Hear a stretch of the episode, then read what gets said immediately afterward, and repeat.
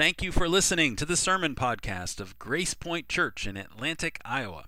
My name is Don McLean. I'm the senior pastor here at Grace Point. If you'd like to know more about our church, you can check us out at gracepointatlantic.com. And in the meantime, grab your Bible and check out this week's sermon. Today's scripture reading comes from the book of Ruth, chapter 3, verses 1 through 13. I invite you to turn there with me. Again, Ruth 3, 1 through 13. Then Naomi, her mother in law, said to her, My daughter, should I, not, should I not seek rest for you, that it may be well with you? Is not Boaz our relative, with whose young women you were? See, he is winnowing barley tonight in the, fleshing, in the threshing floor. Wash, therefore, and anoint yourself, and put on your cloak, and go down to the threshing floor but do not make yourself known to the man until he has finished eating and drinking. But when he lies down, observe the place where he lies. Then go and uncover his feet and lie down, and he will tell you what to do. And she replied, All of this that you say I will do. So she went down to the threshing floor and did just as her mother in law had commanded her. And when Boaz had eaten and drunk, and his heart was merry, he went to lie down at the end of the heap of grain. Then she came softly and uncovered his feet and lay down. At midnight, the man was startled and turned over, and behold, a woman lay at his feet. And he said, Who are you? And she answered, I am Ruth, your servant. Spread your wings over your servant, for you are my redeemer. And he said, May you be blessed by the Lord, my daughter. You have made this last kindness greater than the first, in that you have not gone after young men, whether poor or rich. And now, my daughter, do not fear. I will do for you all that you ask, for all my fellow townsmen know that you are a worthy woman. And now it is true that I am a redeemer, yet there is a redeemer nearer than I. Remain tonight and in the morning, and if he will redeem you, good, let him do so. But if if he is not willing to redeem you, then as the Lord lives, I will redeem you. Lie down until the morning. Ruth 3 1 through 13.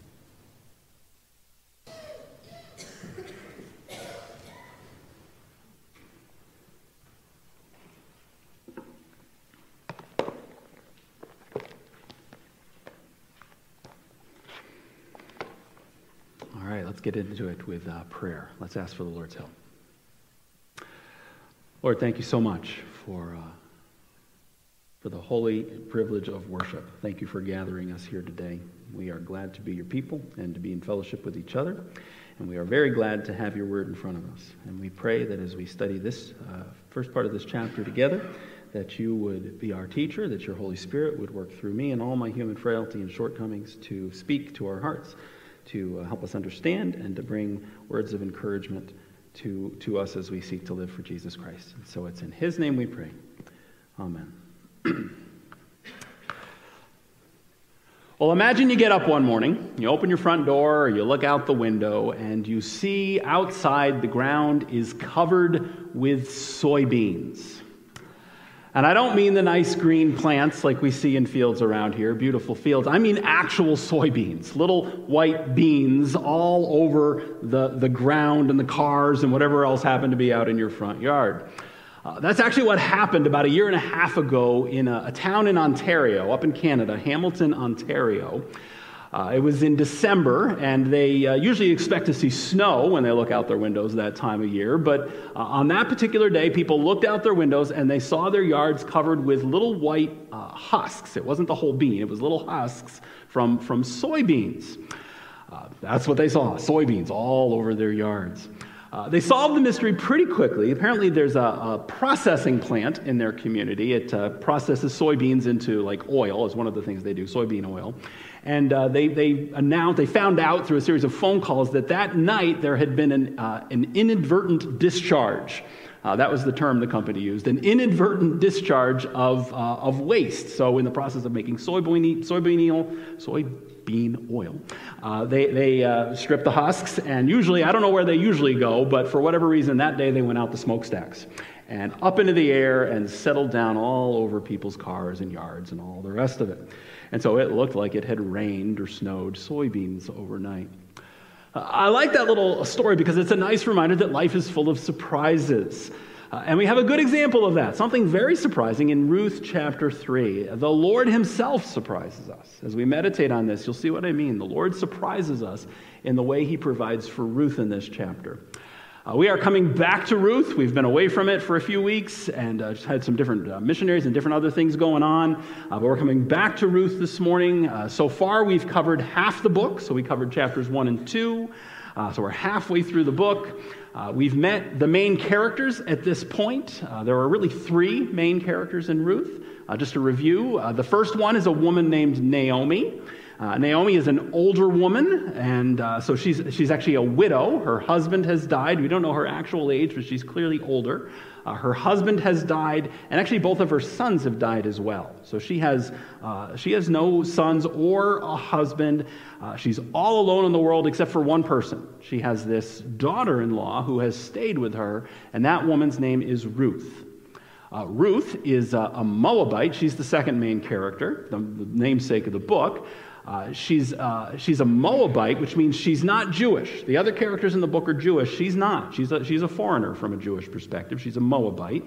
Uh, she's also a widow because she was married to one of Naomi's two sons, and that son had died.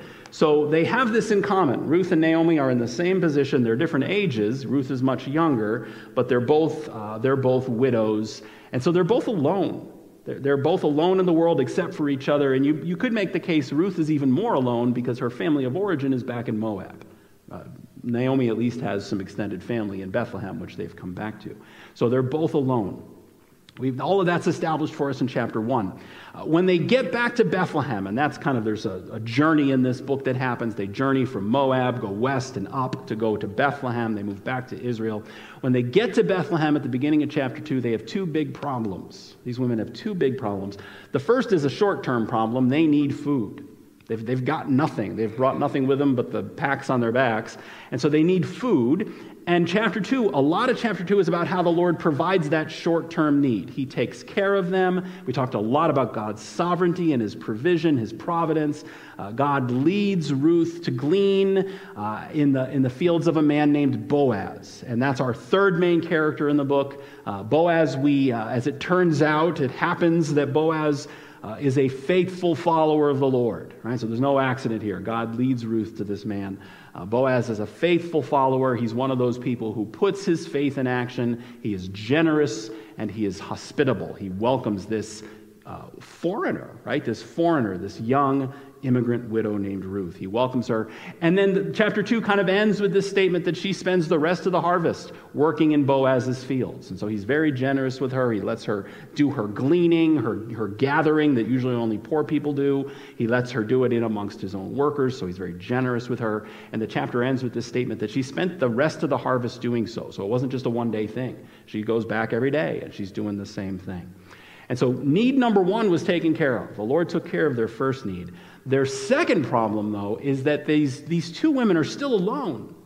They're still alone. Uh, they, they have food to eat now, but they still, their bigger problem is still there. Neither one of them has a husband or a father or sons to take care of them. They are alone in that sense. And, and th- that part's different from our world. In our world, you know, that's fine, right? That happens in our world where, where a woman will be single and, and be perfectly fine. Uh, but, but that's not true in the world where Ruth and Naomi live. Uh, the first two chapters really emphasize that. I tried to bring out, especially in chapter two, how vulnerable they are. As women living at that time without a, a man to, to provide covering, to care for them, they're very, very vulnerable. And that's what the Lord's going to provide for them now in chapter 3. So, the second big problem they have, now, chapter 3, he's going to take care of them in this bigger picture. He's going to provide a husband for Ruth. And through that husband, and it ends up being where the book ends, through that husband, he provides an heir. He provides a, a, a descendant for Naomi, because Naomi's big problem is that her family line is dead. Her husband died, her sons died, there were no sons that came from those sons. The family line is dead, but the Lord's going to provide a renewal for it. He's going to provide someone to carry on the family name. And he does all of this, this wonderful thing he does, he does it in, an, in a most unexpected, even, even surprising kind of way. And that's what makes chapter three so, so challenging and, and so interesting. So, so many people love this book. I love this book. It's a very interesting chapter, and it's precisely because of how God works in this chapter. Uh, God is going to provide for these two women, but He doesn't make it easy. He doesn't, it's not all straightforward and, and easy. Instead, He works through the twists and turns of, a, of an ambiguous nighttime meeting there's an ambiguous nighttime meeting that's going to take place in this chapter. And, and so that's what I want to talk about today. I want to talk about how the Lord provides for his people. And that's basically a basic lesson of this book. I think it was what we talked about the last time I preached four weeks ago, or three weeks ago, I guess. Uh, the Lord provides for his people, but here's the layer we add today. Sometimes he does it in unexpected ways. He, he doesn't always do things the way we think he would, or could, or should. He, he does things the way he wants to do them. And so we, we see that today. Uh, I want to approach chapter 3 of Ruth the same way we did chapter 2, which is to say, I want to go through it twice. There's so much here, and it's such a rich story. I want to take us through chapter 3 once today, although we're not going to go all the way through the whole chapter. Um, but I want to go through it once, and then we're going to come back next week and build on what we say today. So today, my main goal is to just explain uh, the most difficult parts of this chapter, there's a couple of sticky interpretive issues in Ruth chapter 3 that I want to do my best to, to explain. And then um, next week we'll come back and we'll, with that as our foundation, we'll know what's going on. Then we can talk about how God wants us to live. So next week's will be more practical than this week's. But I do want, at the very end, I, I want to uh, talk about some lessons. Ruth, there's a whole tradition of reading Ruth, which reads Ruth as a wisdom book. If you actually look at a Hebrew Bible, they actually grouped it with the wisdom books. They put it after Proverbs instead of in with the history books like uh, our English Bibles do. And, and that, that's a good reminder of there's a lot of wisdom in this little book. There's a lot of life wisdom. And so when we get to the end, I want to take the last few minutes to share three life lessons as we think about living in God's world and thinking about trusting Him for His provision. So that's what we'll do at the end. But we'll spend most of our time uh, trying to understand this ambiguous nighttime visit that Ruth pays to, uh, to Boaz. So let's look in the text. I want to start with this word ambiguous that I keep using, and that's really what I want to explain. Uh, I keep saying this meeting is ambiguous, and, and I want to tell you why I use that word. And it comes down to three things. There are three things in this, uh, in this chapter that, that make us go, huh, what's going on there? They kind of make us scratch our heads a little bit, and, and they're, just, they're just questionable or ambiguous. Let me show you what they are. The first is the plan the actual plan that Naomi comes up with. Uh, this plan is uh, it's questionable, and I don't mean sinful. And I, I'm going to underline that even more next week, but I want to say it a few times today. I do not think that Ruth or Naomi or Boaz sins in chapter 3. In fact, one of the lessons of the chapter is that even when you find yourself in crazy kind of circumstances like this, it's possible to hold fast to your integrity and do what's right. We'll talk about that more next week. So there's no sin that's going on in here. Uh, but that said, there is no doubt that Naomi's plan is on the edge of social acceptability. Right? This plan she comes up with, it does not tick the social boxes. Let's, let's read a little bit. So, first four verses. Then Naomi, her mother in law, said to her, My daughter, should I not seek rest for you, that it may be well with you? Is not Boaz our relative, with whose young women you were? Uh, see, he is winnowing barley tonight at the threshing floor. Wash, therefore, and anoint yourself, and put on your cloak, and go down to the threshing floor. But do not make yourself known to the man until he's finished eating and drinking. But when he lies down, observe the place where he lies, then go and uncover his feet and lie down, and he will tell you what to do. So the chapter begins with Naomi's concern. She's concerned for Ruth. Uh, she clearly feels a maternal responsibility for this young woman who's pledged her life to her. Where you go, I will go, Ruth said at the end of chapter one. And, and so she feels this maternal uh, need to provide for her. And what she needs is a husband. What Ruth really needs is, is a husband. We've talked about that, why that would be the case. And, and this isn't a new concern for Naomi. She was actually worried about this back in chapter 1. That's why she told Ruth to go back to, to Moab, right? You go back to Moab. I don't have any sons for you to marry. You have to go back. And Ruth wouldn't go back. But so now Ruth sees, or excuse me, Naomi sees an opportunity. Okay, I couldn't, I can't provide my own sons for her to marry, but, but maybe we've got a, a chance here. And the, the chance comes from this guy, Boaz. Because uh, Naomi, and I don't, it, it's never clear. There's so many questions we're left with in this book. Uh, it's not clear if Naomi forgot about Boaz or if she forgot that she had relatives here, but apparently this is the first time it occurs to her that there are people in this community who can function as a kinsman redeemer for her family. And uh, we're going to talk more about kinsman redeemers in chapter 4 because it becomes, it takes center place in, in chapter 4. And so we'll use it, to, we'll talk about it more there. But just for our purposes today, what, what, here's what that means. When she says he is a redeemer, the, the, Hebrew word actually means a kinsman redeemer. You might be looking at a translation that spells it out that way.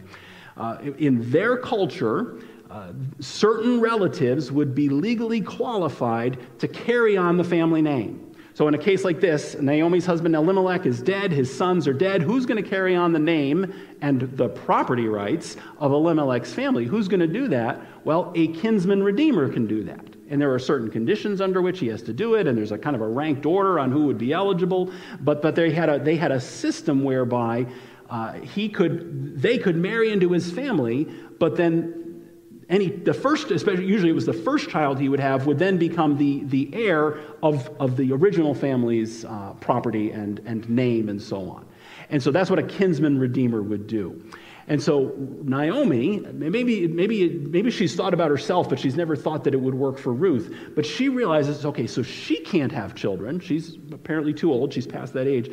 But Ruth can.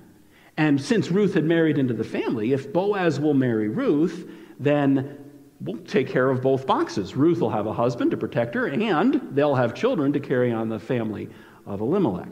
And so that's, that's kind of what's, what's going on there in her head. That's what the, the, the, cultural background is going on. And so she comes up with this plan, and this is the part where, where that's out there. She comes up with a plan in which Ruth is going to go to Boaz and propose marriage to him. And you and I kind of go, oh, hmm, that's cool. She's a liberated woman. Why not? No, it doesn't work that way in their culture. Uh, in their culture, that is a shockingly forward thing to do. Uh, it, it's even inappropriate to do. Uh, what, the way marriages work in that culture is that they are arranged by the family, by the father if he's still alive. And of course, Elimelech is dead. And so, uh, if there were sons to do it, they would do it, but there's no sons either. So, so really, Naomi should do it. And if for some reason Naomi couldn't do it, you would get a third party. You'd get a matchmaker. You'd get a close friend or a, maybe one of the elders of the community. You'd get somebody else to approach Boaz and introduce this idea of him being a kinsman redeemer for Ruth. That's the way to do this. That's the right way to do this. That is not what Naomi is, is proposing here. She proposes that Ruth goes to Boaz and she proposes marriage. Uh, again, I, I, don't know if, I don't know how to help us understand how, how unusual that is in, in our culture. And that is, or in their culture. And that is what she's doing. I'll show you a clue or two here in just a moment. She's, uh, she's not going to ask him out for coffee, she's going to ask him to marry her. That's what's going on here. And so we, we, we clock that first detail. We look at the, the basic uh, details of this plan and we say, why? Why does Naomi do that? Why doesn't she go to Boaz herself, like she very well could have done? Why doesn't she get a matchmaker, some third party? Why, why, why? And the text doesn't tell us. uh, the only answer I can give you is we don't know. All I have is what the text says, which is that uh, Naomi, under the providence of God, Naomi sends Ruth directly to Boaz to propose marriage herself. And so we're already, we haven't even gotten to the other stuff yet, and we're already kind of scratching our heads saying, why? Why? That's what an ambiguous, strange thing to do. Uh, good girls in that culture, good uh, women, don't go around asking guys to marry them like Ruth is going to do. That's number one. The second thing that makes this uh, scenario uh, so ambiguous is the location. The location. And the location for everything that's going to take place here is the threshing floor at night. So Ruth agrees to the plan. She gets all dressed up, just like Naomi suggests. She, she takes a bath, she cleans herself, uh, which is not an everyday thing, right? We're all like, okay, big deal, take a bath. You know, we shower daily. And uh, this is an unusual thing. Water's scarce, uh, it is not an everyday thing. And it's not just the, the bath, it's, it's the, she puts on her best perfume, she puts on her best clothes. This is one of the clues that we know this is, this is a wedding proposal. Ruth is presented or presents herself to Boaz as a bride. I mean, it's, it's subtle, but I think it's there. She presents herself as a bride. That's, that's when women get that dressed up, especially a common woman like Ruth is. Uh, if you're, you know, rich, if you're like a king's wife or something, it would be more common. But, but for a woman like her, it's a very rare thing. And your wedding would be one of the times you would. And so, so she's, she, she gets dressed up in her very, very best, dressed up like she's going to a wedding. Boaz, meanwhile, let's talk about Boaz, where we find him in this whole thing. He's doing his work. He's busy with the harvest, and it does appear to be the end of the harvest season. The text doesn't dwell on it, but some time seems to pass from that initial encounter we read about in chapter 2. Um, probably several weeks, maybe even up to a couple of months, because that's really just guesswork based on how long we know the harvest would have taken. Uh, but but uh, some weeks have gone by. All the, the crops have been brought in, and there's always a little bit of a time sensitivity to that, right? We know that. You got to get it in while you can. And now that it's all gathered in, now they're going to process it. And so they're going to process it, and that's where this threshing stuff comes in. The threshing was done at a, a public threshing floor. So it wasn't that each farmer had his own threshing floor, it was a shared community space where it would be done. I was, I was wondering if it's a little bit like a grain elevator, right? Like you, everybody brings their stuff to one of the grain elevators. Um, and it's probably not a perfect an- analog, but, but they, would, they would, all the different farmers and field owners would come to a common place where they would do the threshing, the processing of their, of their crop. And it was a festive time. I think to appreciate this text, you also have to know it's a festive time. There's a celebration. It worked, right? And it's no guarantee in any culture. Certainly in theirs, it was no guarantee there'd be a harvest, and there was. So it's a celebration. God's given us the crops, now we're going to process them.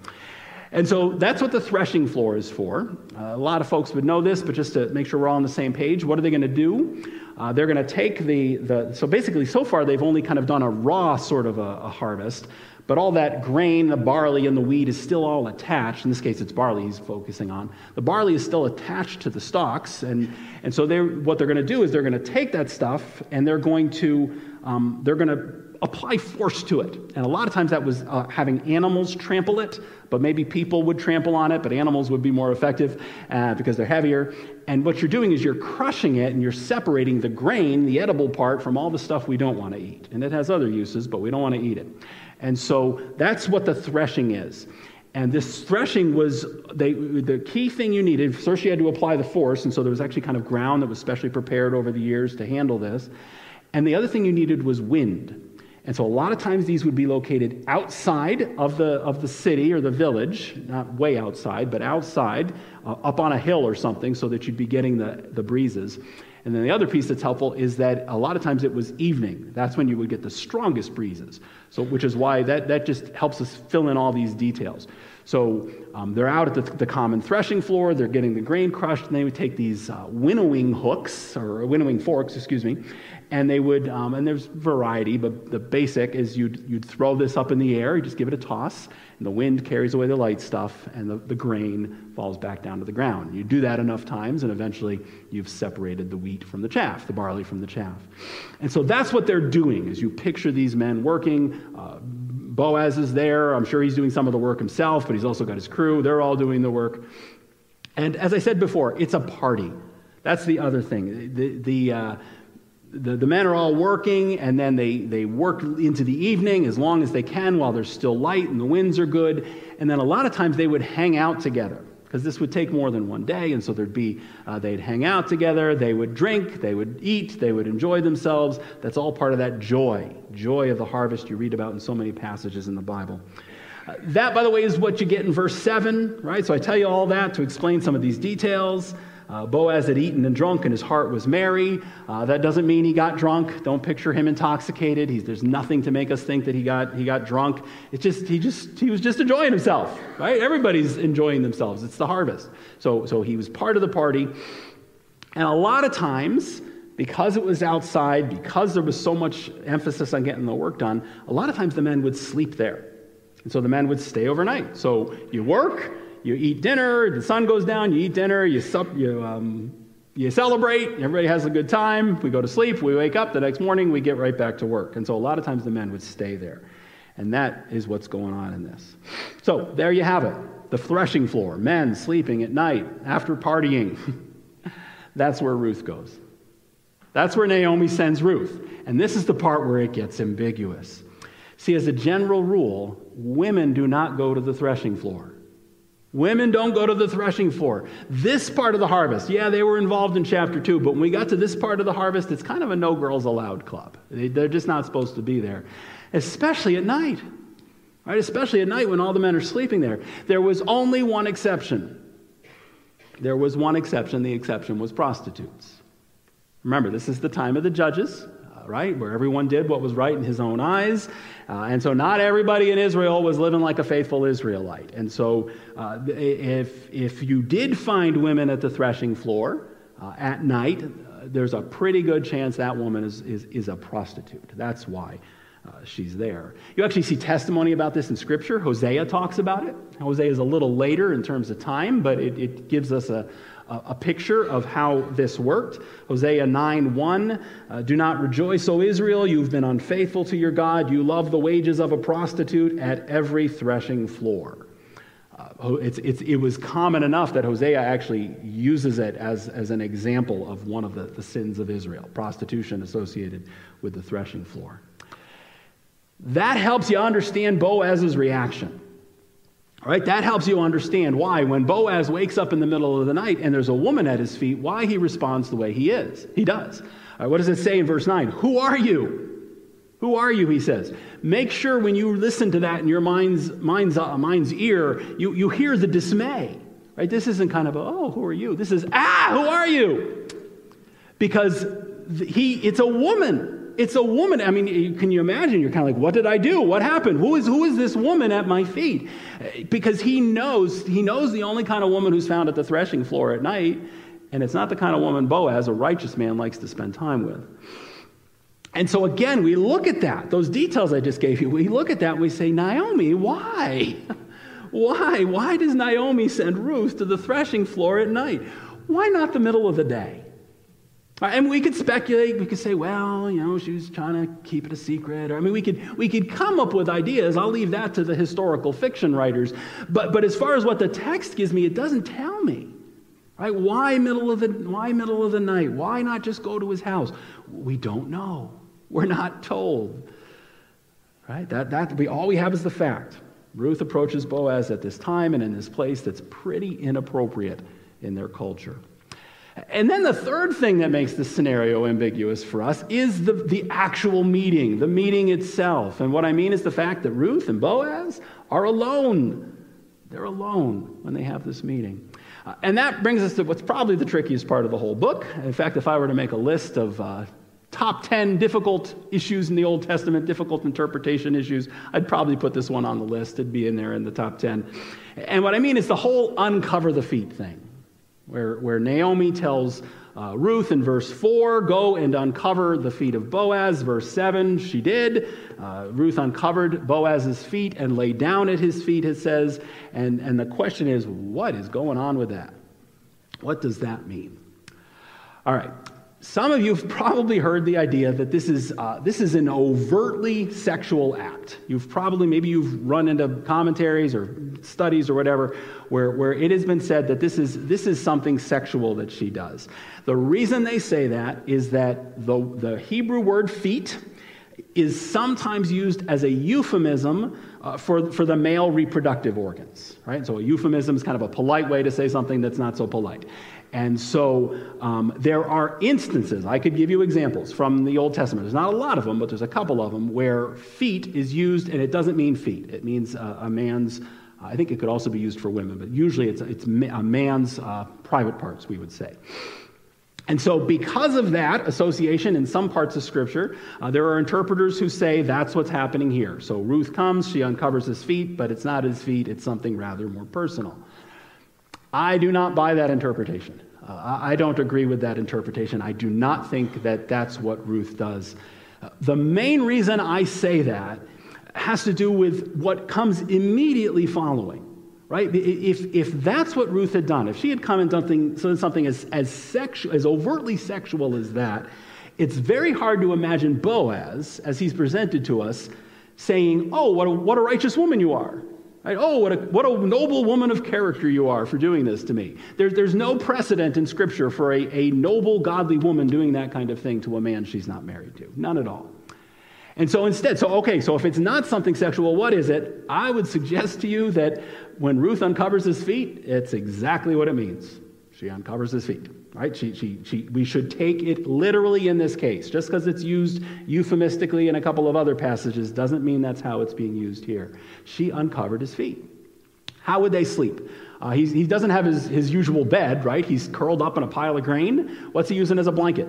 His coat. He's, you know, the, these big flowing cloaks you often see. Uh, when you look at like kind of big paintings and stuff like that from Bible times, uh, we know they would use their cloak. Their cloak would double as a blanket. So, it, but it's not a great big queen size blanket or whatever you have in your home. This is uh, it, it's a coat, right? So he's got his coat pulled up around him. She comes up while he's sleeping. She's going to creep up on him while he's asleep, and she's going to uncover his feet. Practically, what's the effect? It's going to wake him up right? It's a quiet way to wake him up. She doesn't have to shake him, she doesn't have to say his name. It's going to wake him up eventually. Why? Because he's going to get cold. Right? He's going to get, he's going to, and, and that's exactly what happens. He'll, he, he gets cold because his feet are uncovered. He went to bed, he covered it, but now his feet are uncovered. There's another significance to the feet, because then you say, well, why does she lie down at his feet? Maybe she should uncover his feet and then go sit 10 feet away. Why does she lie down at his feet? And I think the answer to this one is that this is the, the position of supplication. If you look in Scripture, there are plenty of examples where you, you present yourself at someone's feet to make a humble, respectful request. And so she is putting herself at his feet so that when he does wake up, she can make her request. She can ask him to cover her. We'll talk about that next week, to, to, to cover her with, uh, with marriage. Uh, one example is found in 2 Kings. You could look it up. 2 Kings chapter 4, verse 27. We have a woman who presents herself to a prophet. She falls at his feet because she has a request to make. And so that's why his feet. It's not sexual. She's not making a pass at him. Uh, she's she's uh, putting herself in position to wake him up and then make her request. But it's still ambiguous. It's still ambiguous, right? I mean, come on. I mean, just, just look at the details. Uh, for one thing, they're alone. Right? Verse 7 says he went off to the end. Verse, the, the text tells us they're by themselves. He didn't sleep in with a bunch of other guys. He, he went off by himself to the end of the heap of grain. Uh, so there's others around, but as far as this meeting, it's the two of them alone. They're off in the corner. It's dark, so they're alone. It's dark. How do I know it's dark? He doesn't recognize her right? He knows her. We know he knows her from chapter 2, right? He's had multiple conversations with this woman. He knows her, and yet he doesn't recognize her. Why? Because it's dark, right? So they're alone, it's dark, and she's lying down. She's lying down next to where he's lying down. And so you have a man and a woman who are not married to each other lying down alone in the dark. I'm sorry, but that's a gray area in just about every culture even ours, right? Even in our pretty permissive culture, that'll that'll get the tongues wagging, right? God, you know, in a dorm room or something like that. Oh, did you hear where she slept last night? I mean, even in our culture, that's going to make people raise their eyebrows.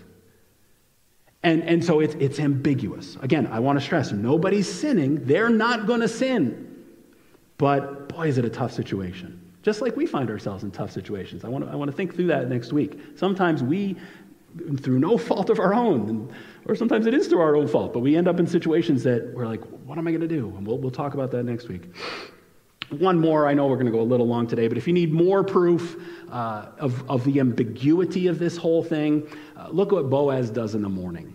I, I, actually, we didn't read it. I asked Bill to stop at verse 13. But if you read verse 14, uh, Boaz is going to send her away before the sun comes up. And he gives the specific reason why don't let it be known that the woman came to the threshing floor. So he sends her away because he doesn't want anybody to know she was there. Why? Because she shouldn't have been there. And so th- that detail in verse 14 also tells us that, that this whole thing is it's suspect, it's questionable, it's a, it's, a, it's, a, it's a sticky, ambiguous situation. Well, next week I'm going to argue they do the right thing anyway. And like I say, we often find ourselves in positions like that, where it's not all black and white, and they, they do the right thing anyway. We're going to talk about how you do that. But, but there's, I don't think we can, I think we are whitewashing the text if we try to deny that there are shades of gray. There are some shades of gray here in, in Ruth chapter 3. Well, like I say, I do want to resolve at least some of the tension next week, but we'll have to uh, cliffhanger. We'll have to wait till we come back next week. Uh, before I close, though, I do have these three lessons, and I was just one of my own convictions about sermons is that if I, if I send us away without some stuff to chew on in terms of application, I haven't really done my job. And so I, I spent some more time at the, uh, during my week this week just being like, what, what does this tell us, though, about our lives? And, and so I'd actually like to offer you three lessons, uh, just kind of wisdom lessons about the life we live, the lives we live today. And I hope some of this is helpful for people. So here are three life lessons from what we've talked about so far in chapter three. Number one, sometimes life is messy. And that's okay. That's okay. This is a messy text. I think we see that here. Uh, and actually, you could make the point that that's kind of true for the whole book, right? Chapters 1 and 2 as well, where so much suffering and, and loss is, is experienced. But even just this text, again, there were easier ways to do this. I wish I, I could ask her, Naomi, what were you thinking? Maybe in eternity somewhere we can ask her, what were you thinking? You know, there were easier ways to do this. She could have gone herself. She could have chose a less risky time. She could have done it at a different place. Why she didn't, we don't know. All we know is that this is the plan she came up with. It's a messy plan. It's going to work, but it's a messy plan. I know this isn't an issue for everybody. Maybe this is just me and my own issues, but some of us like things to be neat and tidy. We like things to be neat and tidy. We want to know all of God's will before we start to move forward. We want to have all the ducks in a row before we say march, right? We want everything. We want to know for sure that that relationship is going to work before we ask that person out. We want to know for sure that this business risk will pay off. We want to know for sure that the treatment will work. We want to know for sure that the extra work the boss has asked us to put in, we want to know for sure that he's going to reward us for it and that it'll, it'll uh, make a difference in the end. We want to know for sure. And the world doesn't work that way. It sure doesn't work that way. And as we meditate on the sovereignty of God in all of this, that's okay. Right? Remember that big theme in this book God is sovereign. And because He is, because He is, we can trust Him. Jesus can and does work in and through even the messiness of our lives. God's not thrown off balance every time you and I make a bad choice or make a mistake. Which leads right into the second lesson. Lesson number two is that the Lord works through our actions, even the imperfect ones. Uh, even the sinful ones, although I just want to say the imperfect ones. He works through them.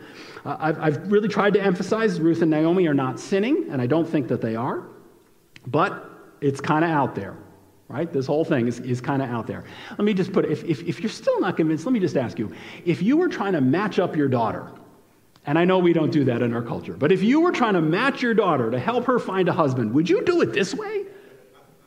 Would you send her? No, of course you wouldn't do that. And more importantly, far more importantly, neither would they. Right? In their traditional culture, especially, they would not, most people living at that time would not do what Naomi uh, comes up with and what Ruth executes here. And so, again, you have this messy, ambiguous meaning, but what's the lesson? The Lord uses it. Right? This be, these become the descendants of King David, or the, uh, the, the progenitors of King David. Right? The Lord uses it, He works uh, through His plan. He works through her plan. His plan is to work through her plan, even though it wasn't a perfect plan. And, and I think that encourages me to, to remember that He does the same thing for us. Think over your own lives, your own experiences. Uh, is, I, don't, I don't recommend doing this a lot, but, but ask yourself if you could go back and do it again, would you make all the same decisions that you made? Right? If you could go back, is, is there anything you would do differently than from what you actually did? Any choices you look at now and you're like, man, what was I thinking? What was 28 year old me thinking? What was 14 year old me thinking? You know, is uh, there, is there anything like that in your own life? And yet, the Lord is still working in your life, isn't He? Isn't He still working in you and through you? And that's what sovereignty means. It's one of the things sovereignty means. The Lord's will for our lives is not shipwrecked on the rocky shores of our poor choices. It's not. And that leads to the third lesson, where I'll end. Uh, life lesson number three is that we should therefore not let the ambiguity of life paralyze action. Don't let ambiguity paralyze action. Imagine if Ruth had listened to Naomi's plan on the first four, four verses and then said, Let me pray about it. Let me pray about it. And then she went off and she prayed about it for days, maybe weeks. And she really just kind of pondered, she agonized over, oh, I don't know if this plan's the right thing to do. And it's kind of inappropriate. I know we wouldn't do it that way back in Moab. And, you know, maybe, maybe the risk of being rejected is too great. What if Boaz says no? What if he laughs at me? Uh, what if somebody else sees me? What if they think I'm a prostitute? What if, you know, what if I lose track of which man it is dark? What if I go up to Boaz, but it's not really Boaz, it's this other guy, and that's going to be so humiliating? And, and she just starts running through all the, and she spends days and weeks thinking through all those different, different possibilities. If Ruth did that, I can't say for sure, but I would guess we wouldn't be reading her story today. God would have had to move on and find uh, someone else to work through.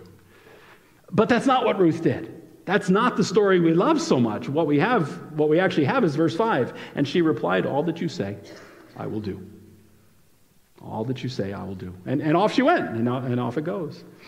Now, please do not get me wrong. Don't mishear me. I am not saying we shouldn't pray. Of course, we should pray. It's so important. It's such an important part of the Christian life to listen, to stop before we dive into things, to listen to the Lord, to seek His guidance, to ask. Uh, but the danger, I think the danger for some of us is that sometimes we let prayerfulness turn into paralysis. Sometimes, and again, I think we can make the other mistake too, but, but sometimes we can, we can use, oh, let me pray about it as an excuse for inaction.